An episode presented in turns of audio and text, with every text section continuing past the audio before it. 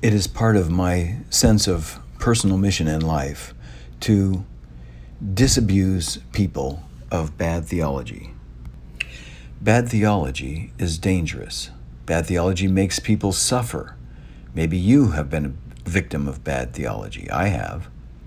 Let me give you some examples of how bad theology hurts people. It is bad theology to tell people that they are essentially bad. People may do bad things, but at root, we are children of God, beloved by God. Fundamentally, we are not bad, so it is bad theology and causes suffering to tell people that they're bad. It leads to guilt and shame, even self loathing, and worse. No, we are created in God's image and pronounced very good. It is also bad theology to tell people that they are in danger of going to hell. When you believe in a God who is essentially defined by the word love, it makes no sense, in my opinion, that the idea that God's crowning achievement would be an eternal torture chamber. Hell is bad theology, and the fear of hell has caused much suffering. Now, here is the bit of bad theology that I want us to focus on today. It is bad theology to believe that whatever I am suffering is some kind of payback or recompense for my misdeeds. There are two ways to show that God is not a God of retribution. First, the real world. Does the real world show us that suffering is the result of di- divine punishment for sins?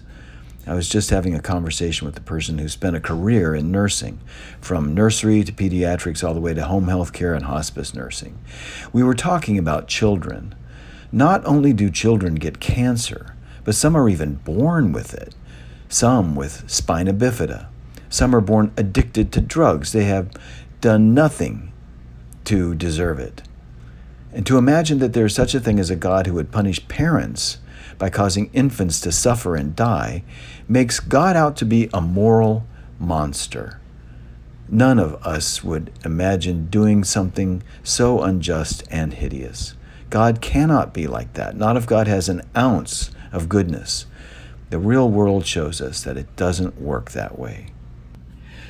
The second way to deconstruct the doctrine of divine retribution is that Jesus said repeatedly that God does not work that way. Jesus said that the man born blind is not guilty, and neither are his parents. The ones who died when the tower fell were not killed for being the worst sinners, Jesus said. He said that God causes the sun to shine and the rain to fall on the fields of the righteous and the wicked, the godly and the ungrateful. So it is not the case that suffering comes as a consequence of bad behavior. Some behavior carries its own consequences. Bad diets lead to bad health outcomes, for example. Drug abuse can lead to addiction and a whole cascade of problems, but that's not something God does. That's what we do to ourselves. So, turning to the story we read, I want to say to Bathsheba, You were not raped by King David because God was punishing you. I want to say to Uriah, You were not murdered by King David because of anything you, bad you did. Just the opposite. I want to say to Bathsheba, You were raped because an entitled, powerful man believed he had the right to your body to satisfy his own lusts. He did not. He was abusing his power. He may have been king, but he was not above the moral law. David was wrong. Bathsheba was not. Neither was her husband Uriah guilty of anything. In fact, according to the story, he was so upright that he would not even take advantage of a chance to be with his wife when his men were suffering on the field of battle. Uriah was not killed for his sins. He was killed by the same man that raped his wife, a powerful man conducting an attempted cover up.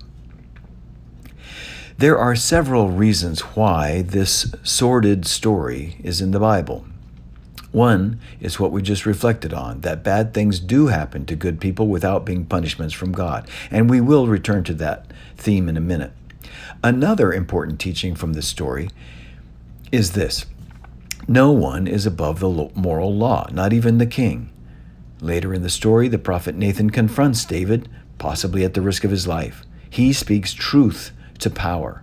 He believes in an authority above the king.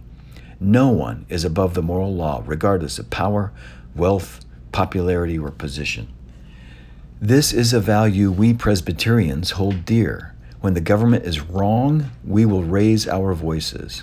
When officials are corrupt, we will not be silent. When there is abuse of power, we will call it out. We will champion the causes of the oppressed. We will fight for justice for people discriminated against.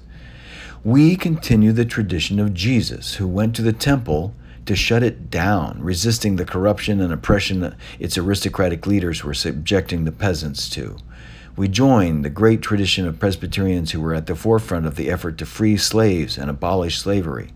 We join hands with all the Presbyterians that marched with Dr. King and other civil rights leaders, demanding changes in laws that restricted access to voting, housing, education, and employment for people of color. Recently, we marched against the killing of George Floyd and the systemic racism that his murder symbolized. We are, right now, working to bring the Bail Project to the River Valley so that poor people don't have to sit in jail while their wealthier peers are out on bail awaiting trial. The story of David and Bathsheba, combined with the Jesus tradition, is there to give us the mandate to holding all people accountable to doing the right thing. But let us return to the story and again reflect more on what happened. Bathsheba and Uriah were victims of evil acts. They did not suffer because they were being punished for anything they had done. It is important to notice that there is more than one perspective about this in the Hebrew Bible. There are many chapters that teach the doctrine of retribution, that those who do good get blessed and those who are evil are punished. Even in this story, later we read how David was punished for his sins. The son, born of his rape of Bathsheba, died as punishment according to the story. So, although Bathsheba and Uriah were innocent victims, nevertheless, the author here still believed that the guilty should be punished. But as people in those ancient times reflected on the reality that many good people, like Bathsheba and Uriah, suffered through no fault of their own, they began to tell other stories that taught a different view. They told the story of Job a righteous man, according to the author, who suffered horribly. He lost his children, his flocks and herds, his health, and the love of his own wife, who told him, Curse God and die. His friends, according to the story, came to tell him his suffering was punishment for something he must have done. But they were wrong. Job's sufferings were not a punishment from God. As we saw, Jesus concluded that Job was right and his friends were mistaken about God. So Jesus taught us to love God, not to fear God. Jesus taught us that when we do wrong, when we lose our way, when we get off track, God is not there to make us suffer. Rather, God is like the shepherd who searches for the, his lost sheep.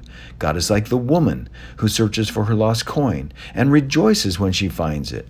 God is like the father of the prodigal son who runs to meet him on his return and interrupts his planned repentance speech with the announcement of a party. We believe that when we suffer, God is there suffering with us. Just as when we rejoice, God is there, rejoicing with us. God is with us in every moment of our lives, experiencing what we experience. And God's Spirit is there, even in our suffering, to open up new possibilities for a future with hope. At the very heart of our Christian tradition stands a cross on which an innocent victim died, not because he was being punished by God, but because Rome considered him a threat. It is hard to face suffering. It was hard even for Jesus. He felt abandoned by God as we sometimes do when we suffer. But Jesus was not abandoned by God. When we gather around the Lord's Supper table, we remember that Jesus suffered. He was broken like the bread is broken. His life was poured out like the cup is poured out. We need to remember this often. That is why John Calvin wanted us to celebrate the Lord's Supper every Sunday. Our faith needs the frequent reminder that suffering is not a punishment from God. Rather, as we receive the bread and the cup, we are fed spiritually they are, like, they are the meal that sustains our faith, so that we can stand up for those who suffer, as Jesus did, taking risks, as he did, on behalf of the God who loves every one of us and walks with us through our suffering. God is good. Suffering is not your fault.